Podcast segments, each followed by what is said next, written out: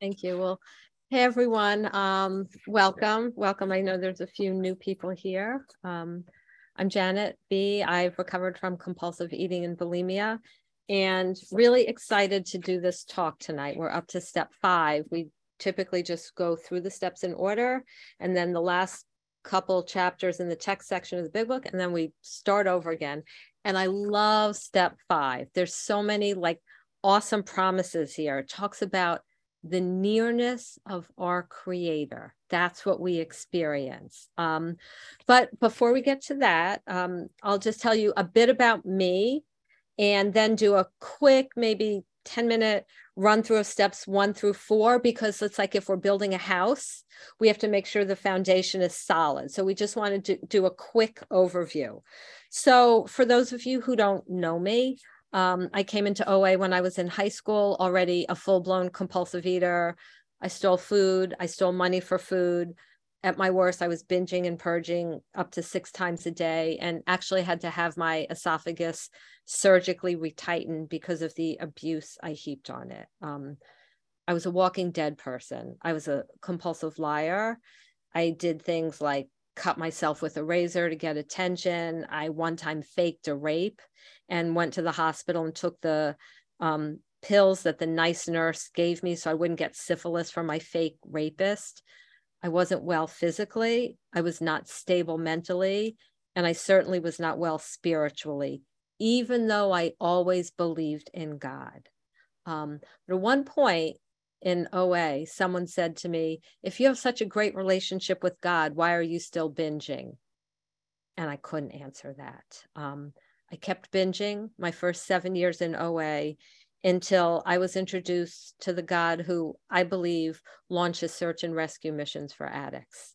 Um, and once I committed my life to this God, it was like a hand reached into my soul and yanked out the obsession. Um, so I'm excited to talk about step five and its role there. But first, let's talk about the earlier steps so we can have some context. Um, I want to talk first, step one, powerlessness, because this really tripped me up for a long time, right? And again, if we don't have a solid foundation, a step one, there's no way we can have a solid two or three or four, then five. Just won't work. We're wasting our time. So, powerlessness, page 24 of our book says we're unable at certain times to bring into our consciousness with sufficient force the memory of the suffering and humiliation of a week or a month ago. We're without defense against the first drink or the first compulsive bite. what does that even mean? Um, but what they're telling us is our defense against doing harmful things is generally our memories, right? Um, I'm allergic to cats. So if someone invites me to their house and they have a cat, immediately my memory will just go grab the data points in my brain that says, you know, no, you went near a cat this day and you had an asthma attack. No, you went near a cat that day and you ended up in the hospital. Nope, you ended up near a cat and you, you know, you couldn't breathe, your eyes were red generates a thought to run across the bridge to my will where I make decisions, say, danger, don't do it. Cats will give you an asthma attack. And so I don't go near cats ever. Um, I'm really, I'm really careful.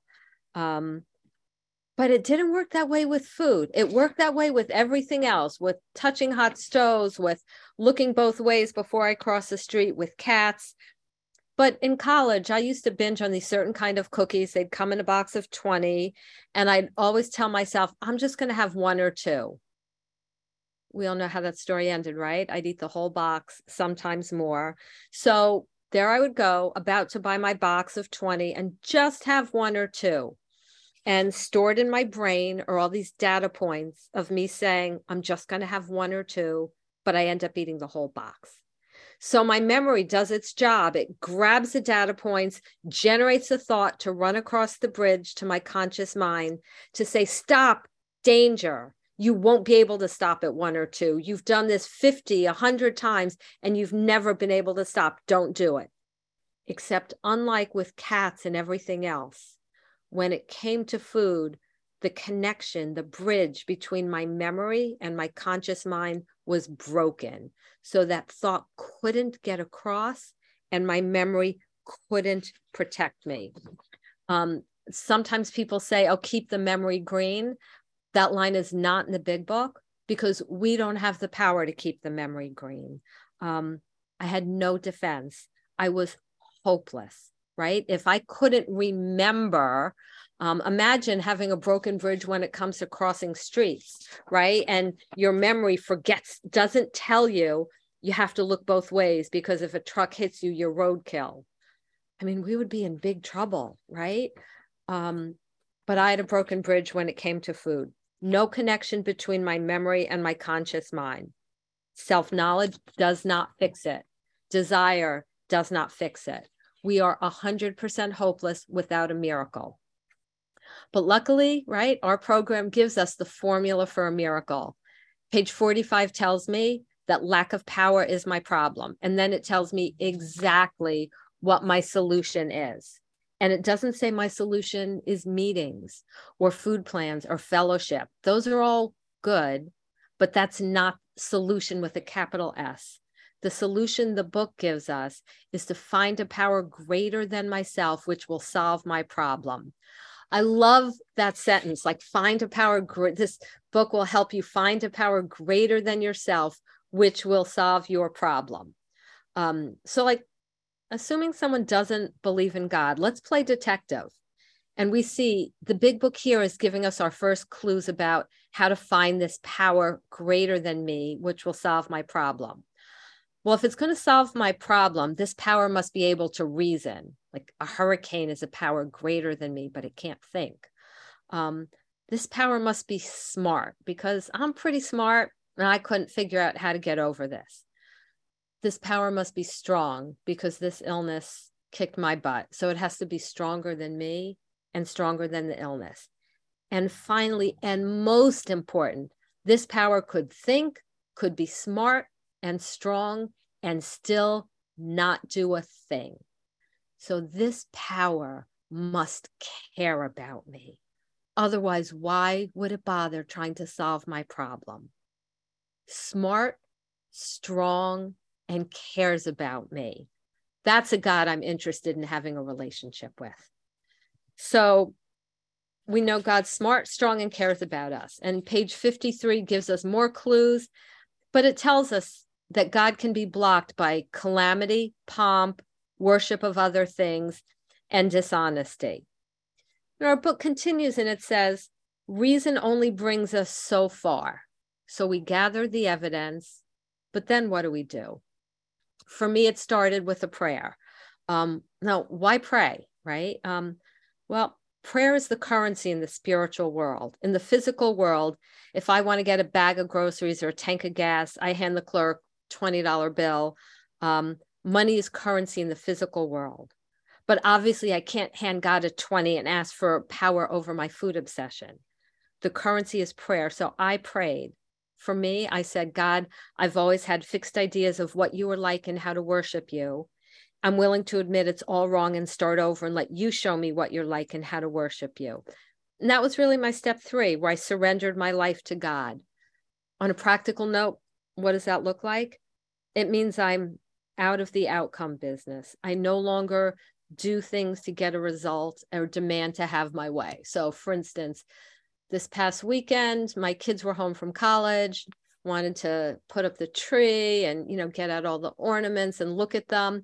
And one of my kids just wanted to lie on the couch on their phone, like they're in body, but that's about it.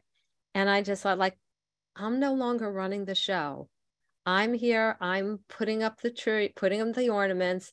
Whoever wants to join me, great. I offer the invitation.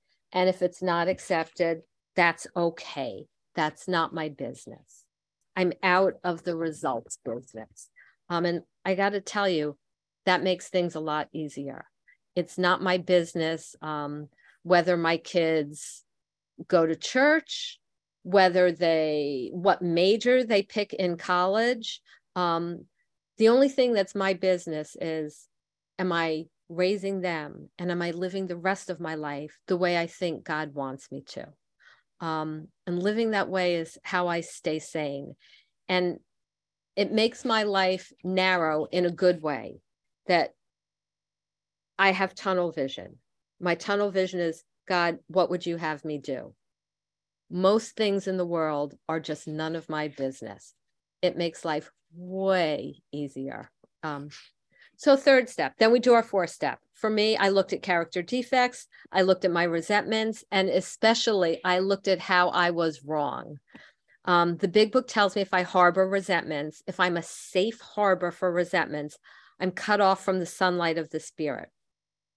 My only hope in recovery is being protected by God. So if I'm cut off from that, I'm in trouble. It's like being cut off from my oxygen supply, my my spiritual oxygen supply. So I had to resolve my resentments. Um, a couple things I avoided doing. I avoided saying, this person is spiritually sick. So I just need to see that and pray for them because that just set me up to be on a prideful hilltop. If I have a resentment, there is always 100% of the time something wrong with me. And a lot of time it's because I think people should run their lives in a way that makes me happy. With my kids, my part was often I think my children should make life choices that will make me happy. And that's just selfish and controlling. Or I think I should only have to do things that I want to do, which is selfish and self centered. Then I looked at my fears, and I love how the big book talks about fears. It says fear is an evil and corroding thread, like evil. Um, so I had to look at the reason for my fears. And when I drilled down, I always found I didn't want to be sad or I didn't want to be uncomfortable. But this program tells me that I have to learn to live with discomfort. So, for example, fear that my kids won't finish college. Then I drill down. If they don't go to college, they won't get good jobs. If they don't get good jobs, they'll have horrible lives. If they have horrible lives, I'll be sad. And I look at all my like crazy, dishonest thinking here my playing God mind thinks that no college equals a life of failure. And so I have to root that out. Um, and then I ask, what would God have me do? And that's model good behavior and pray. And by the way, one of my kids is in college. The other decided not to finish college, just got a job. And I am perfectly okay with that um, because it's really none of my business. So I finish up my step four with an analysis of my harms, my past relationship, and the crafting of a sex ideal. And now I am ready for step five. So in the big book on page 72, it starts talking about step five. And the first thing it does is tell me why I need to do this step. And it gives me three reasons. One, I'm trying to get a new attitude. I'm trying to change to not be such a selfish, self centered person. But look at the second reason, even better. I'm trying to get a new relationship with my creator. See, this program isn't about believing in God. I always believed in God. But to me, God was, you know, the ultimate Santa Claus. I was ready to hand him my list, try to be nice, and then he was expected to leave everything for me. Um, but this program changes it. And it's about having a relationship with him a right relationship. And this step is going to help me. And number three to help me with the obstacles in my path. What are the character defects that are blocking me from my new relationship with my creator? And it says okay i've already started to see what my defects are. Now they're about to be cast out. I'm not usually one who like dissects wording um, I'm looking more for like the love behind the big book, the spirit of it. But look at these words. They're about to be cast out. Um, I don't do the casting out, God does it. That's how it works. I look at my defects, I admit them, but He removes him. I think we read these words so often that it's easy to miss out on like the awesomeness of it all. They're my defects, a big wall that I alone built between myself and my creator. But what does God do? Does he say, Well, Janet, you built this wall, you caused this mess, so go clean it up yourself, and I'll be here waiting for you when you're done? He doesn't. He comes in with a broom and a mop to help me clean it up. He just keeps proving his love over and over to us. So in the next paragraph, they tell us another like super duper important reason why we can't skip this step it says if we skip this step, we may not overcome drinking or compulsive eating. we may not stop binging. The text says that when people try to avoid this humbling experience, almost invariably they got drunk. Having persevered with the rest of this program, they wondered why they fell. Well, how come they fell? Just because they didn't do a step five. Well, by not disclosing everything, they were dishonest. And yes, dishonesty by omission is still dishonesty. Top of page 73, it says these people wondered why they fell. And as an aside, a person shouldn't wonder, a person should always know why they fell, why they got into relapse. You know, we never want to just tell someone, oh, you fell, you got into relapse, go find another sponsor and start with step one. We help them figure out why they fell. Um, but here they're telling us not doing a thorough fifth step is a cause of relapse. And AA 12 and 12, which I highly recommend, great book, goes into great detail on this, um, starting on page 55. After talking about all the different consequences of avoiding a fifth step, including irritability, anxiety, remorse, depression, they conclude by saying that most of us would declare that without a fearless admission of our defects to another human being, we could not stay sober it seems plain that the grace of God will not enter to expel our destructive obsessions until we are willing to try this. I mean, that's a strong statement, but it's got some beautiful imagery. The grace of God enters in to expel my destructive obsession.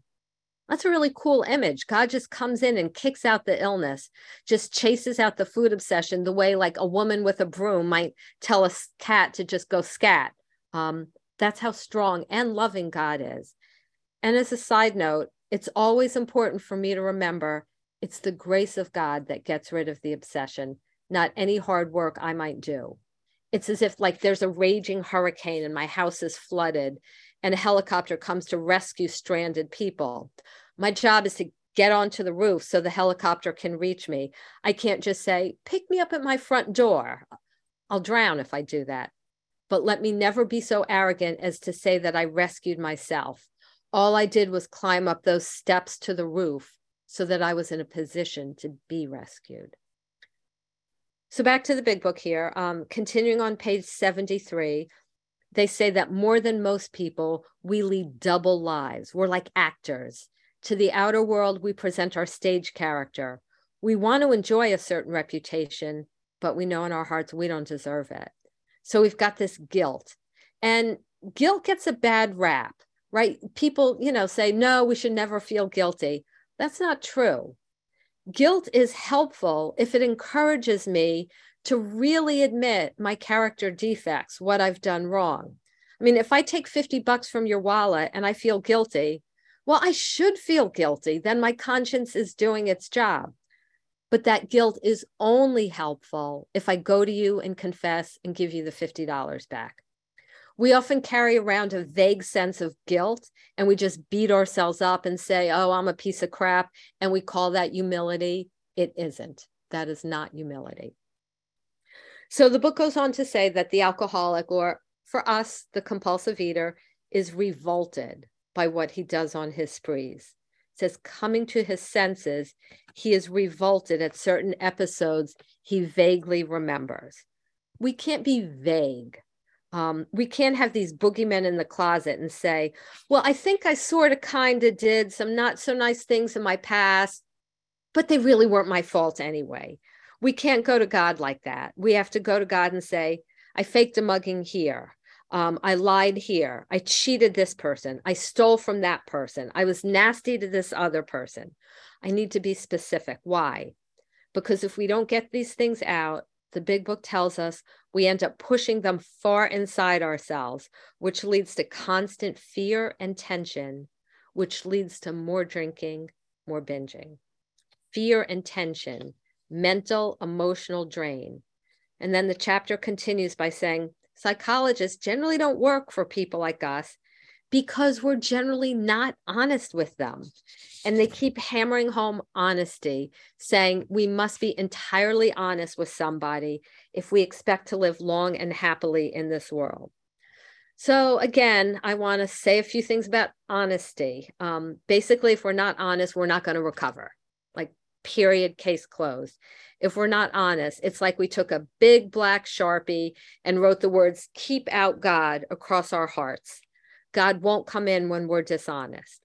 Ways we're often dishonest is with the one person we probably should be the most honest with our sponsors. We're often dishonest about food, right? We lie by omission when we don't tell them things we know that we should. Or even not about food, we know the things we should say. And think about it if I'm dishonest with my sponsor, I've made an idol, a false God out of my sponsor, thinking that my relationship with her is what's going to get me recovered. But a sponsor's job is to help me put my hand in the hand of God. Um, I'm better off honest with no sponsor than dishonest with a sponsor. And if I'm dishonest with my sponsor, I'm actually stealing from her. I'm stealing her time. She could go out and be working with someone who means business. So we are people who have to be honest. Dishonesty is not an option for us. Whether or not earth people need to be honest, not my business. But for people like us, it means no lies, no cheating on taxes, no cheating on husbands. We have to live in a way that's rigorously honest. Um, so I'm going to go back to the AA 12 and 12 for a bit. I'm on page 60 where it says that until we actually sit down and talk aloud about what we have so long hidden, our willingness to clean house is still largely theoretical. When we are honest with another person, it confirms that we've been honest with ourselves and with God. So now they're talking about honesty, but they go even further than that. They continue by saying, going it alone in spiritual matters is dangerous. Sure, it's a lot easier to just go to God and say, Yeah, God, I faked a mugging and I'm sorry, than to have to admit that to another person. It's harder because there's fear, right? What if my sponsor doesn't like me? What if she judges me? And just as an aside, a sponsor needs to make sure that the sponsee feels safe enough to confide anything. I always tell my sponsees that anything they tell me in a fifth step goes with me to the grave. Um, and I'm not a judge. By letting my sponsees know some of the um, not too sane things that I've done, that helps them feel safe enough to confide anything. And as an aside, in this age where most of us are sponsoring long distance, I always find it helpful to do the fifth step and most step work on FaceTime or Zoom or Skype. It's been my experience a deeper bond can be formed between sponsee and sponsor if we can at least see each other, even if we can't be in the same room. And that helps the sponsee feel safe and cared for. So back to the 12 and 12 on page 60, they say, it is worth noting that people of very high spiritual development almost always insist on checking with friends or spiritual advisors the guidance they feel they've received from God. Surely then a novice ought not lay himself open to the chance of making foolish, perhaps tragic blunders in this fashion. While the comment or advice of others may be by no means infallible, it is likely to be far more specific than any direct guidance we may receive while we are still so inexperienced in establishing contact with a power greater than ourselves. See those words? Establishing contact with a power greater than ourselves. That is our goal, and that is mind boggling. The power that, like, flung the stars into the sky wants contact with me, wants a relationship with me. And step five, I'm on my way. So the 12 and 12 says the next thing I'm to do is to find the right person to do this with. Generally, it's our sponsor, someone who's done this work before. Um, the big book makes some caveats. Page 74, it says we can't do our fifth step with that we can do our fifth step with a member of our family, but we can't disclose anything to them which will hurt them and make them unhappy it says, We have no right to save our own skin at another person's expense. And I think that's a rule both for step five and for life. I have no reason to save my own skin at another person's ex- expense. I have to put the welfare of others ahead of my own. And then the big book gives us a rule, not just for step five, but for life. We must be hard on ourselves, but always considerate of others.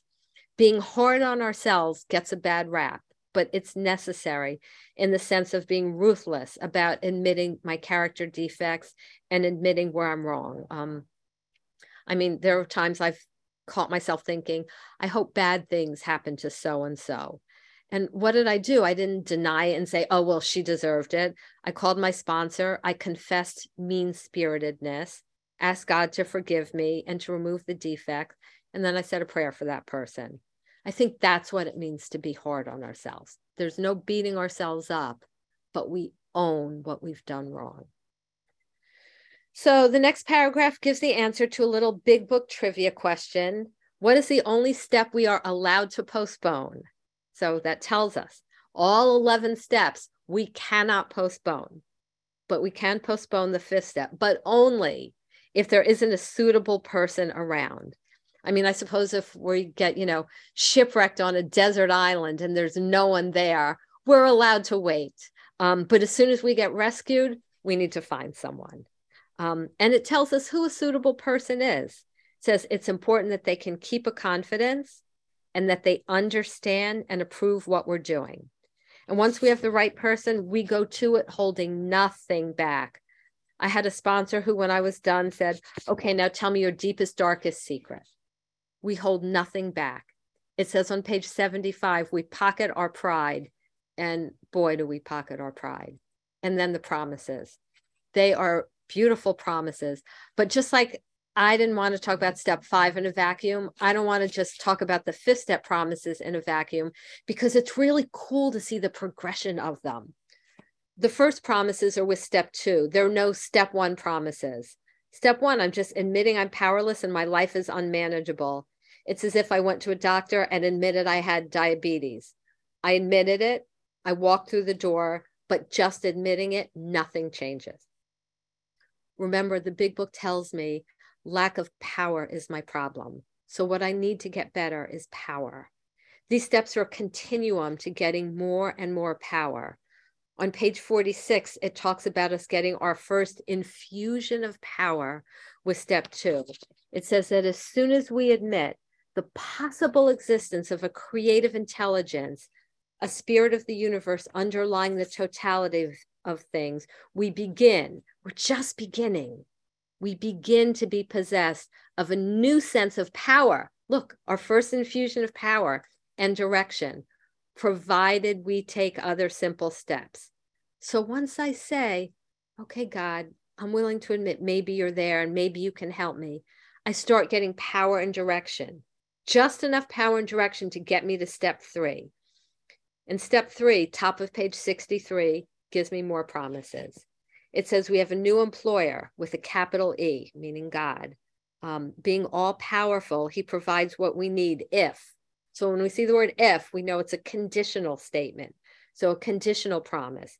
He gives me what I need if I keep close to him and perform his work well. Stay close to God, try and do what I think he wants me to. And then it says, established on this footing, what's the natural result? What are the promises? We become less and less interested in ourselves.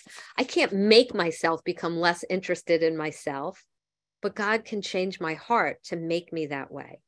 So the spiritual experience is starting here. A spiritual experience is when God rewires my heart to make me more like Him.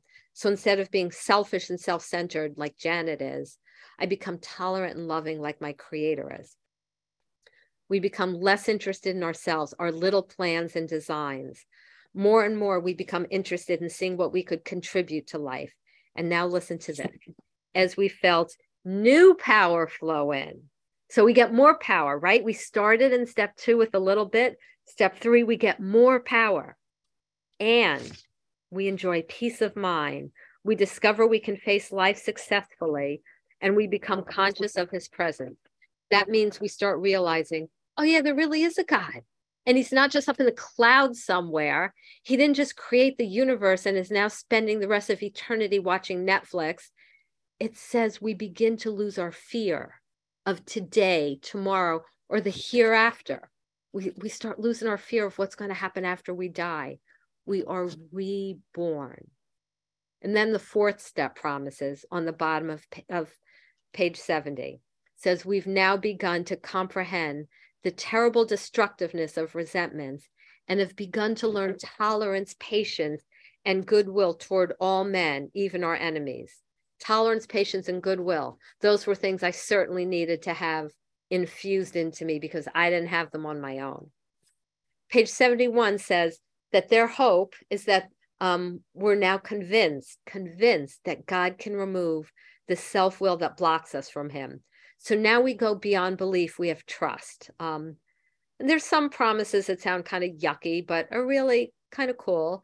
The last line of chapter five promises that if we've done this process right, we've swallowed and digested some big chunks of truth about ourselves. Um, but of course, only by doing that can we proceed to step five and those like beautiful promises. And these are my favorite promises out of all of them in the book. After step five, we're told that we are delighted. We can look the world in the eye. That was my experience. I felt as if I'd been nearsighted my whole life and someone gave me a pair, pair of glasses. Trees just looked greener. That is the only way I can describe it. It says we can be alone at, per, it, at perfect peace and ease. Our fears fall from us. What a great visual it is. Like like a snake shedding, you know, its skin. Our fears fall from us. And then this, we begin to feel the nearness of our creator. So not just an awareness, we know that he's near us. Whether I'm going through stress or surgery or the pain of rejection, God is right near me. And it says we may have had certain spiritual beliefs. That was me. I wasn't an agnostic. I always believed in God, but that did nothing for me. Like if I were diabetic and believed in insulin, but never injected it, it would do me no good. So we had beliefs before, but now we begin to have a spiritual experience. God is rewiring our hearts. Does the feeling that the drink problem, or for us, the food problem, has oh. disappeared, disappeared, will often come strongly. Often. I take that to mean that more than 50% of the time, we will not be obsessing about food. We feel we are on the broad highway, walking hand in hand with the spirit of the universe. Oh, and by the way, if you think that's awesome, just wait until you finish step nine, where it tells us we will seldom, that means hardly ever, be interested in liquor or food not on our food plan. And when tempted, we recoil automatically. So stick around, the miracles keep getting better. And then the 12 and 12 has even more step five promises that are really cool.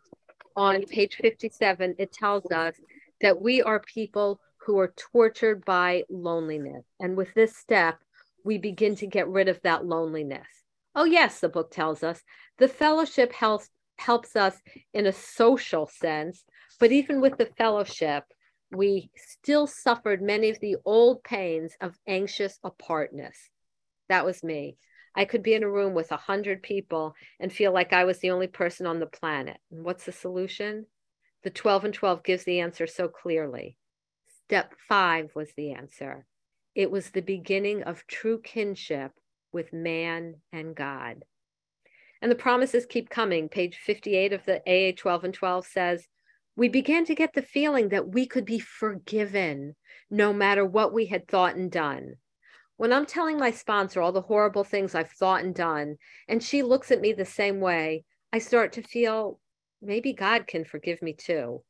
It also tells us that it's often while working on this step that we first feel truly able to forgive others. So we start knowing that we can receive forgiveness and we're able to give forgiveness. And another thing, page 58, it tells us we will start getting more humility. And I love the definition here.